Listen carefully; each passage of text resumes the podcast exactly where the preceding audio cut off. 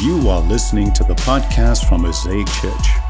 Stay tuned after it for more info about how to get and stay connected with our church family. Now, let's dive into this week's message. Glad to be with you all today. A lot of stuff happening today. Of course, it's Promotion Sunday for our kids. That's the Sunday in which they move up to their next classroom. I think there's a free t-shirt for all the kids and M-Kids today. Yay. Of course, Typhoon Texas later today. And I'm also excited that you're here today for actually what is a unique standalone message. And before I get going in it, I just wanted to give you a heads up on something in case you missed the announcement last week. But at the end of our time together today, I am going to be asking you all, as we say in Texas, y'all, to do a couple of things in order to take a meaningful step towards connection in Christian community here at Mosaic. So just a heads up, you'll know it when we get there, all right? But I want to take a moment today, actually, and talk about something and teach through something that's been on my mind, been in my heart for a number of months, and it's something that I think that by the time we get to the end of what I'm talking about today, you will be so encouraged by, you'll be so strengthened by, you'll actually maybe even think about the world a little differently because of what you're going to hear. But to get there, I need to start here, which is to say something I think we all know and something we all feel that is reality right now. We are living through an incredibly difficult time in our nation's history, are we not? Yeah. And now on one hand, without naming them, what we're living through is not as difficult, certainly, as some other moments in our nation's history, nor do I think it's as difficult as other moments other people in other nations are going through right now. And yet we should not discount, I think, the challenges we're facing right now, the pressures we feel right now, and what this does to all of us right now. And especially for those of us who are asked to lead anything at any level, you know that you have been asked, we have been asked to make incredibly complex decisions in real time at a rate that is simply exhausting. I mean, if you do this, you feel this, and that exhaustion, that decision fatigue some of you face, what many in the healthcare industry are facing right now, something called compassion fatigue, coupled with all the anxiety that our moment has produced, and the rate at which large segments of our culture have grown increasingly angry, toxic, and fearful. It's been simply overwhelming. And if you're leading something, if you're leading anything, you're leading a business today, you're leading a nonprofit today, an organization of any kind, I think you know what I'm talking about. For those of you with families, I mean, like just leading your family, just leading your kids, your children through the last year and a half of schools or online education or wherever you've landed, keeping morale up, keeping your children's emotional health high and your family stable has been, for many of us, an extraordinary challenge. And if you're single, just leading yourself through so much isolation, there's so much distancing for so long. That's been debilitating for some of you, I know. Leading anything at any level right now is a challenge, and the higher level at which you lead, the more burnout becomes more likely. For example, I read this recently. Over the past year alone, these CEOs of these companies all resigned. CEOs of Disney, Lockheed Martin, Hulu, Nestle, IBM, MasterCard, LinkedIn, Volkswagen, Uber Eats, T-Mobile, MGM, and Harley Davidson all resigned. Number one reason given, it just isn't worth it anymore. Now some of you are thinking, well, if I got paid what they got paid, I think I could make it worth it. Yeah. All of that is to say, I think we can understand where they're coming from.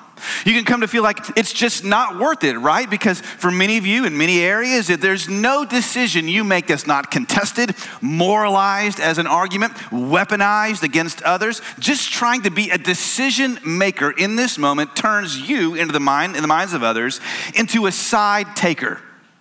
Having to be a decision maker in the middle of circumstances you didn't ask for or create, and doing that in the interest of others, that is not the same as being a side taker. It's not.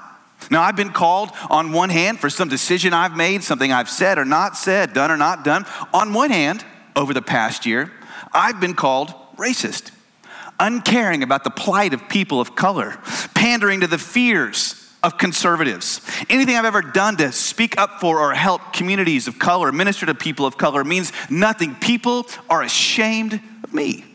On the other hand, I've been called brainwashed by the liberal media narrative. A liberal myself. It's pretty good when you can straddle, I guess, when you can be both at once. People are disgusted by me. They're going to go work in the community against me. And this is my personal favorite, because they believe I only regurgitate liberal talking points, that I belong on CNN and not in a pulpit. You never know. If it doesn't work out, you know, just kidding. Just kidding, of course. A few months ago, I was on a Zoom call with a number of pastor friends of mine, and about a dozen of us on the call, and one of them, because of all the anxiety, the pressure of leading something right now, he had been hospitalized because of dizziness, because of the stress in his body. Another one had gotten COVID. He had lost 45 pounds, had been on a ventilator, and was still unable to speak.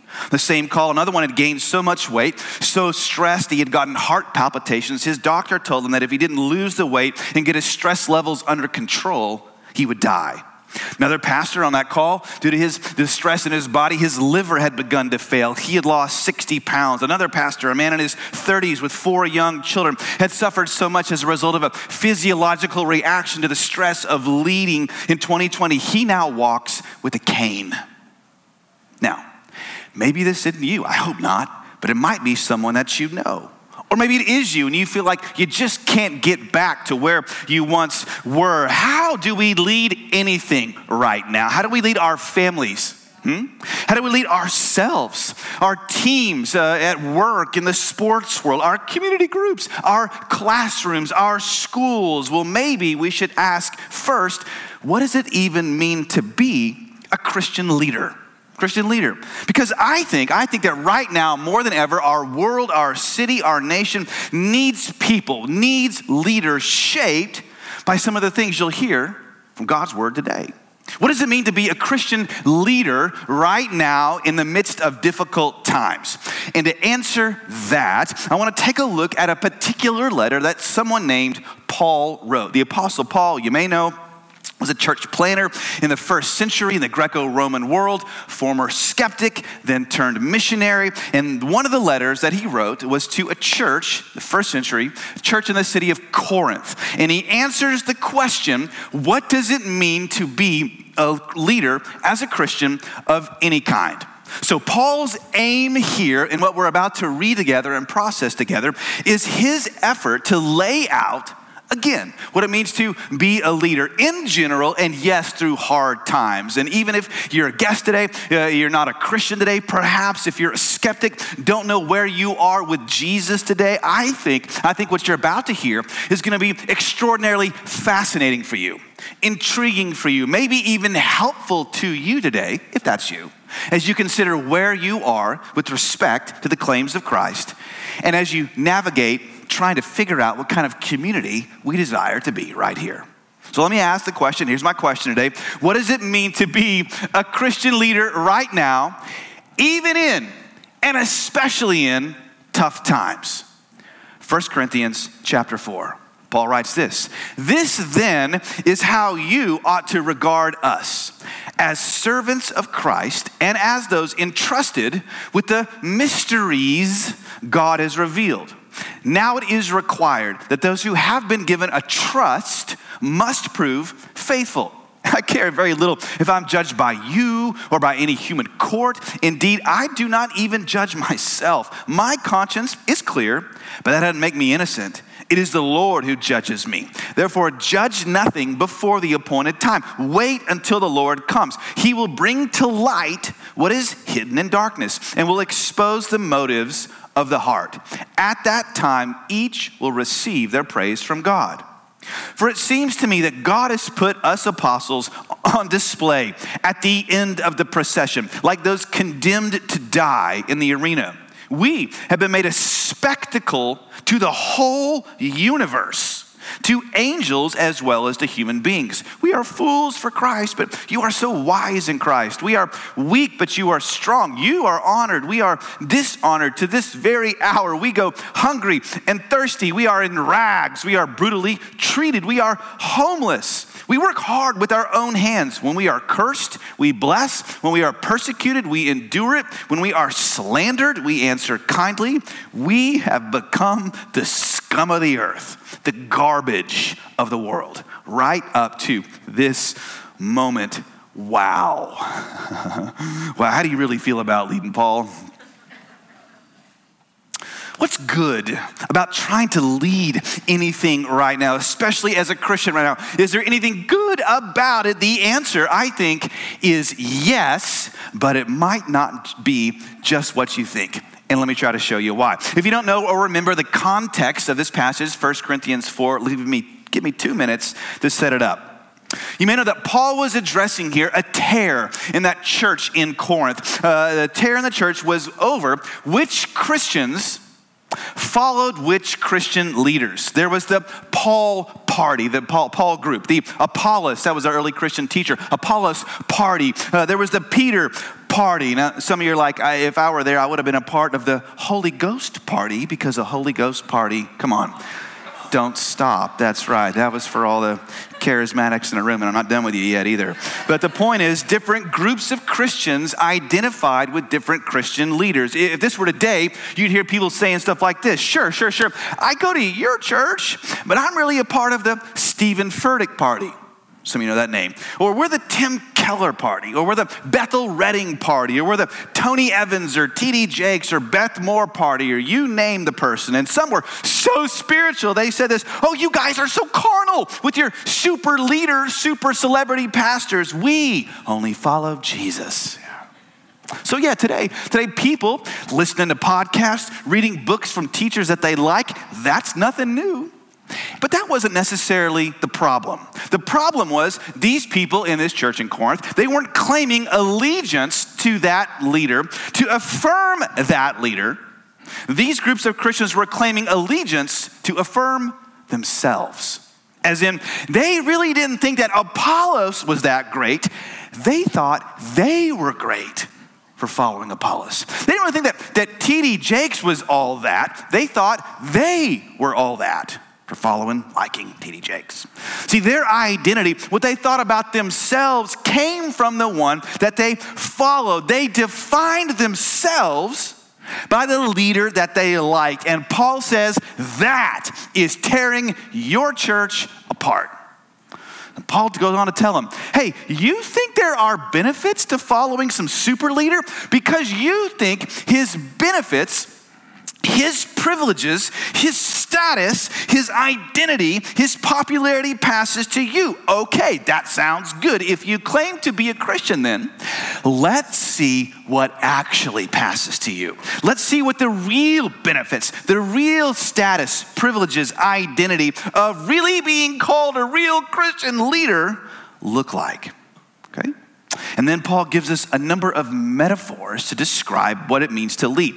But I've only today got time for 3. You say, of course you do.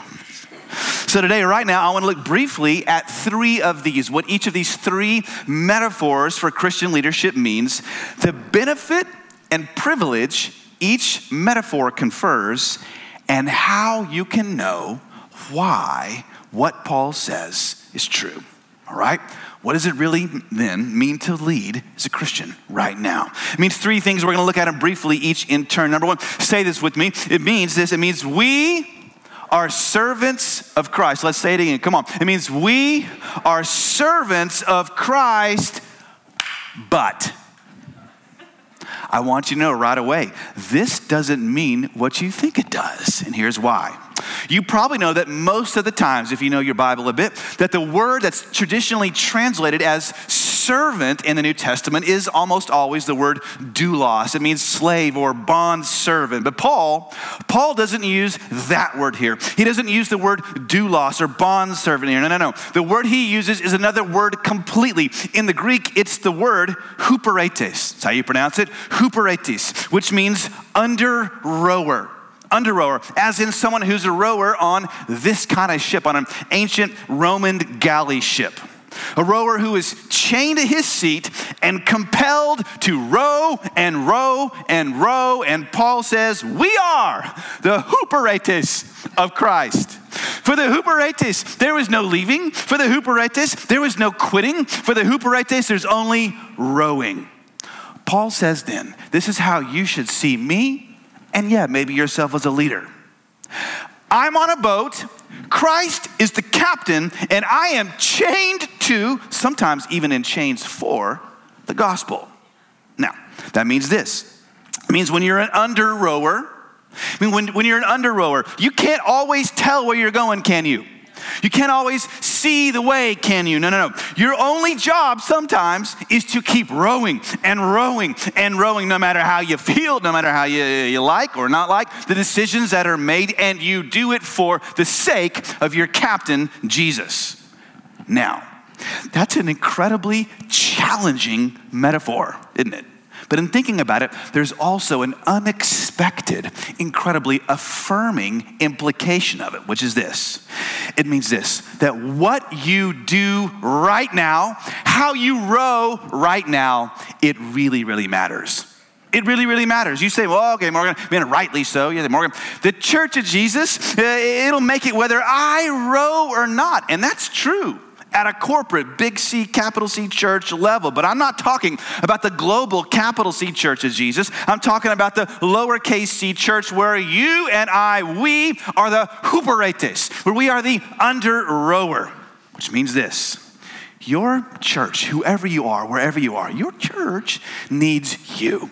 It needs you. It needs what you bring. Now, I don't say this to put any pressure on you at all, but only to say what I think this metaphor shows us is true, that you are more important than you think. You are far more meaningful to this congregation, to the people sitting in this room and online than you think. What you do absolutely matters. Your inner life, what you go through, it matters so much to Jesus and to his church. I'll put it like this. If you don't row, the boat won't go. If you don't row, the boat won't go.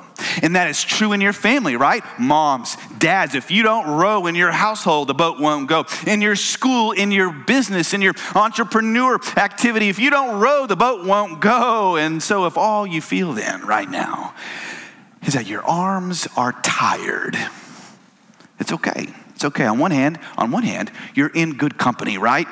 It's okay. You're human. You've got limits. Everyone gets tired when they row through a storm. So come on. Then my invitation to you today is this: row with Paul. Row with people like Peter. Row with James, John, Mary, Chloe, Philip, Timothy, and yeah, sure, maybe me, the person next to you, your community group leader, our staff, our deacons. Row through the storm today. You and I, we are the hupēretēs of Christ. We got work to do because we are servants of Christ.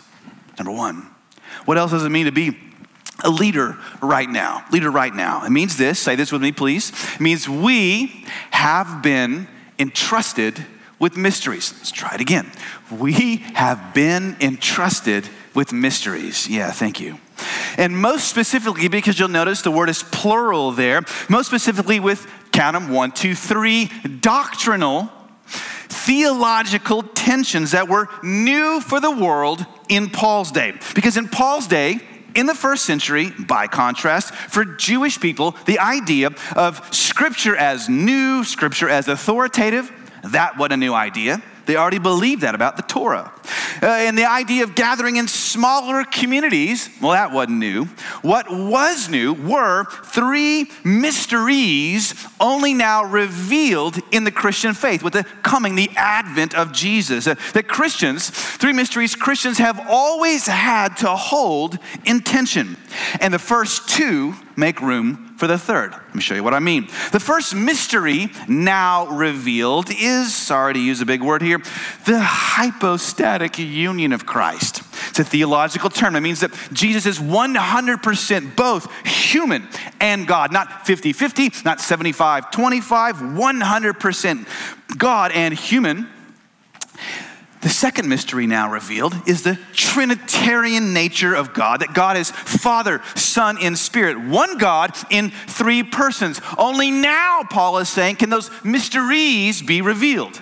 Oh, but those weren't the only mysteries Paul would refer to in his writings. The third mystery Paul referred to throughout his writings is over in Ephesians 3:7, where he says that only now with the coming of Jesus, he says, in the gospel is this mystery revealed. The mystery, that's the word he used, is the multicolored, multi-ethnic church. That was once kept hidden, but now it's been revealed that Gentiles, that's almost all of us, are now heirs together of salvation with the Jews. It couldn't have happened before, not through Judaism, couldn't happen with paganism, but only in the gospel, Paul says. And there in Ephesians chapter 3, Paul goes on and on and on about it, and he culminates in Ephesians 3:20, where it says that God can do, come on, you know this one, exceedingly and abundantly, far more than we can ask or imagine. Now, what I hope you'll see about that verse is that verse is not a promise for you to quote for your new ride, for your new house, for your new boo, for your new vacation. Yeah, I said that. Although it probably wouldn't hurt you if you did claim that. And all the charismatics once again said, amen. Yes, yes, yes.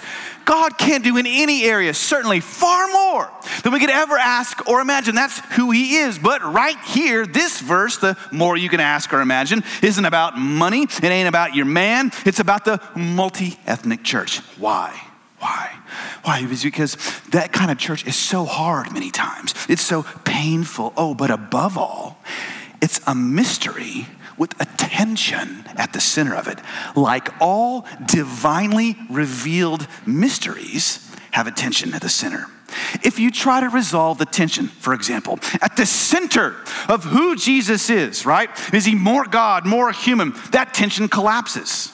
The doctrine collapses. Or if you try to resolve the tension of the three in oneness of who God is, both of those crucial doctrines collapse in heresy. And if we try to resolve the tension at the heart of the multi-ethnic church, the whole thing falls apart. And here's what I mean. That is to say, if I as minister, pastor, if we only preach that our ethnicity is not important at all, if we refuse to acknowledge as meaningful things like our gender, things like our ethnicity, if we don't talk about the ways the enemy, Satan, has tried and succeeded many times throughout history through both people and structures to blemish and stain those things, if we ignore those things and say those things don't matter, the mystery of the multi-ethnic church collapses, because we would be denying our unique humanity, which Jesus came to affirm. We would be denying the way God has made us, you, me on purpose. God made you men, a man on purpose. Ish, that's the word he uses. Women, he made you Isha, a woman on purpose. He gave you, us, our ethnicity on purpose. Oh, but if we don't insist first on our oneness in Christ, if we don't insist that those things, while crucial, are still secondary to what it means to be born again, clothed in Christ, the whole thing falls apart.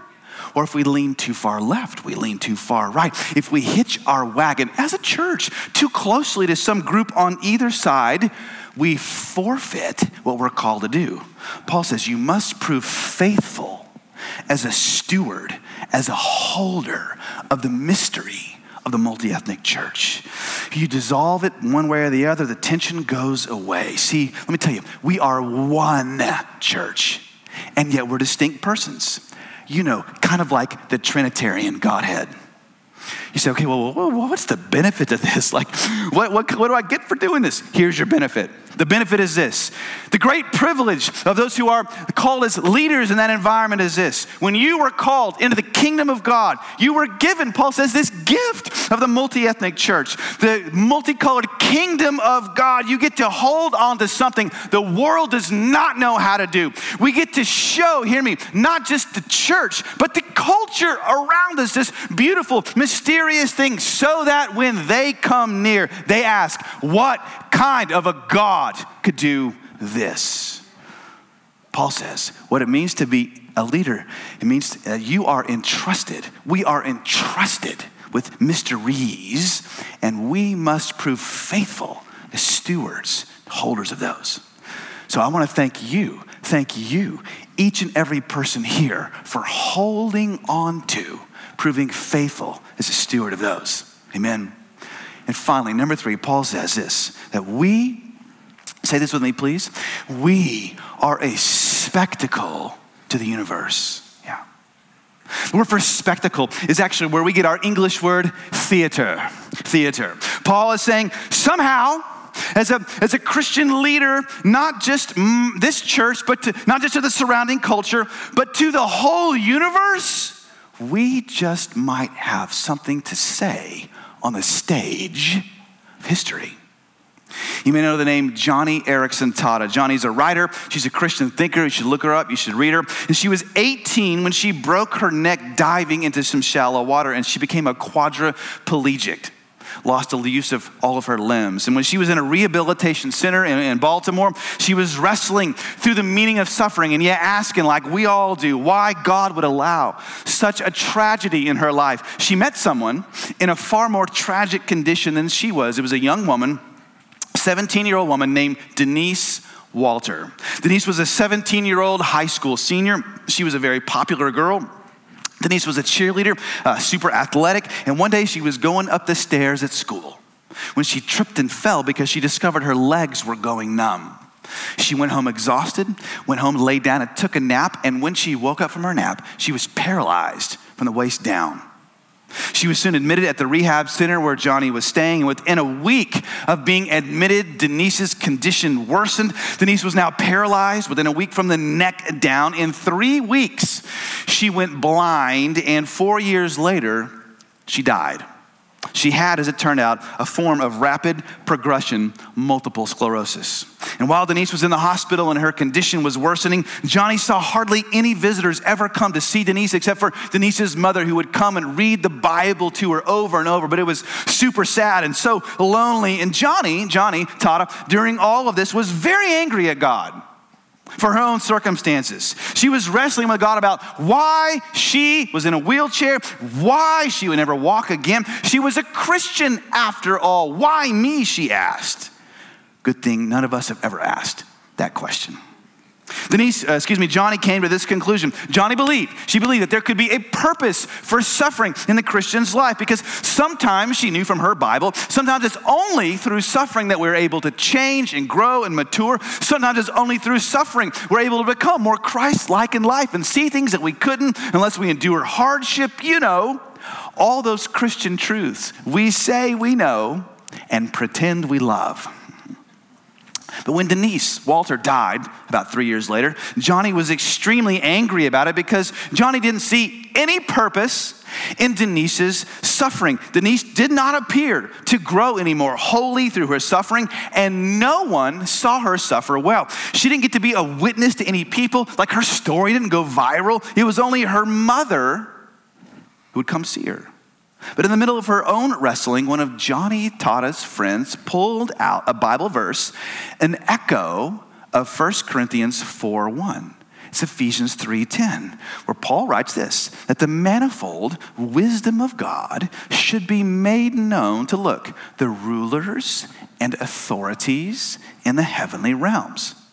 Then her friend said, hey, go look at Luke 15, where Jesus says that when one person repents, like all of heaven, the angels rejoice. And then she could have, of course, turned to the book of Job, where it says that when Job suffers, it's like in front of this court of angels and demons who watch what Job does, who see how Job suffers. In other words, Paul is saying this in Ephesians 3, how we handle our sufferings and our difficulties affects heaven and hell in ways we can't even see.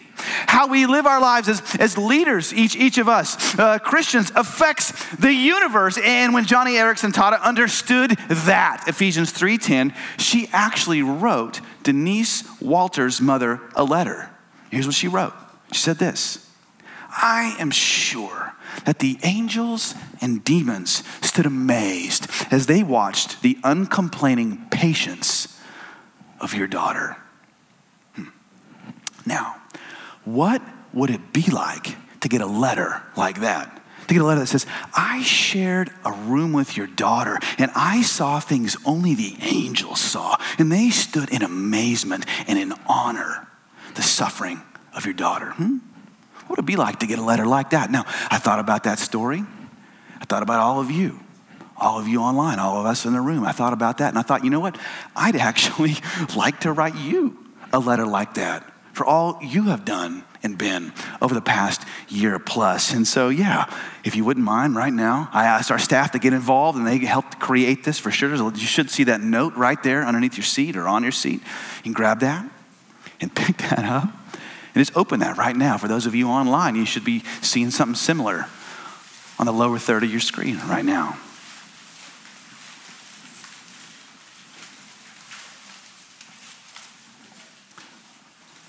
So we wanted to say this to you as a church. I want to say this to you.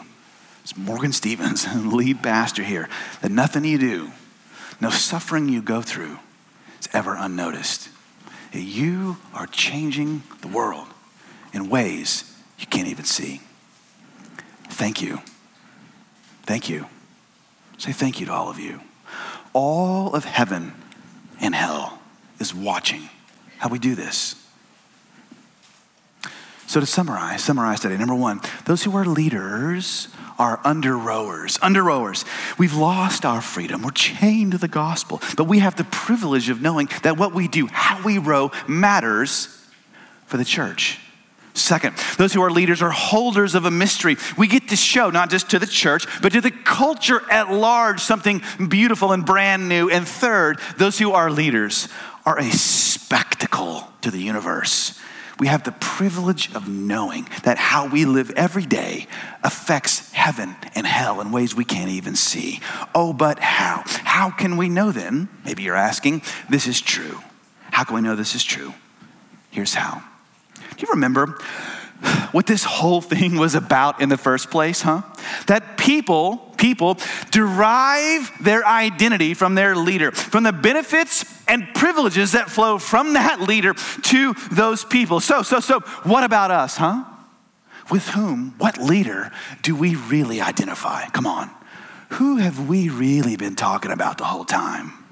Who came to earth and was chained for us? Who lost his freedom so that we could live? Who rode and drowned in an ocean of God's wrath so that God's mercy could come to us and we could live? Who was the holder of the greatest mystery, which was that God, through his own self, was satisfying perfect justice so that perfect mercy could come to us and we could be members of his great big body and family? And who became the greatest spectacle of all on the stage of Calvary, hung between heaven and hell, and who overcame?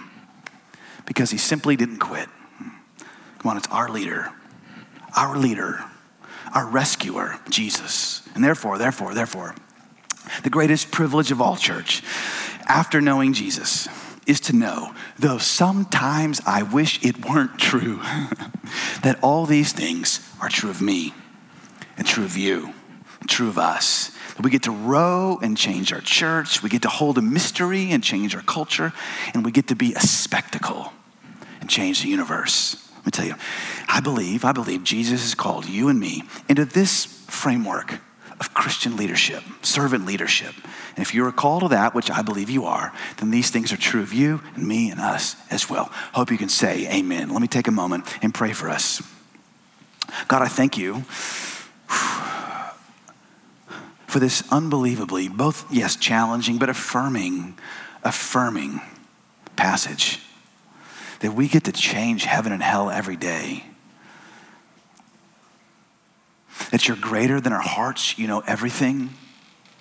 And that you are able, according to Isaiah 40, to strengthen us when we're weak. Lord, and so I pray today for us, those of us who have been rowing at work and home and school with our families, our relationships, businesses, we're rowing and we've grown tired. That you today would renew our strength, that we would soar on wings like eagles. We would draft on the undercurrent of your grace. If you're here today and you're saying, man, I've grown a little bit tired. I feel like all I've been doing is roaming for the past year. I need God's help and grace and strength. Would you raise your hand right now? I'm going to pray for you. Yes, Lord.